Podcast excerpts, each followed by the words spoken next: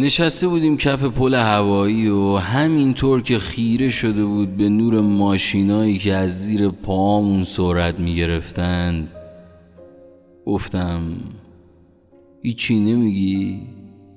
گفت تو میدونی توی جنگ جدا از آدمایی که به دست دشمن میمیرن چند نفر رو خود خودیا میکشن؟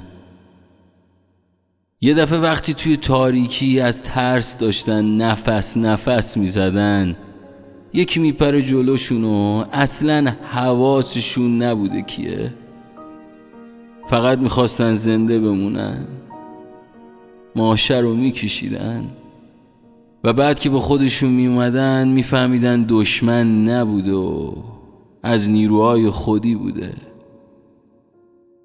میدونی من ترسیده بودم، توی تاریکی نفس نفس میزدم و یه دفعه یکی پرید جلوم، من به هیچی فکر نکردم و فقط ماشه رو کشیدم.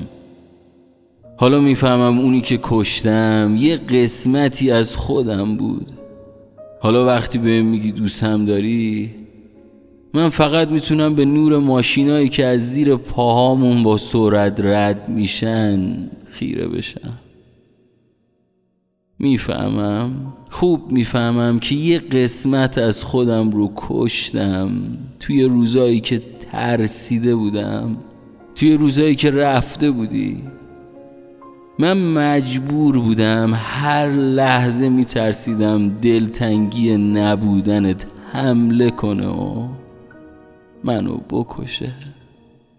توی اون لحظه فقط میخواستم زنده بمونم و ماشه رو کشیدم.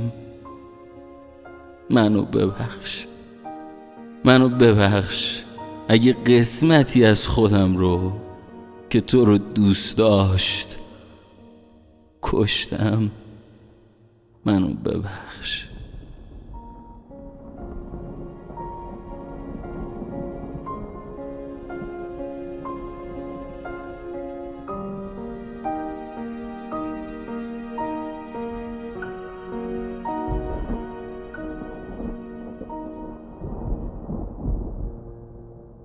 منو ببخش.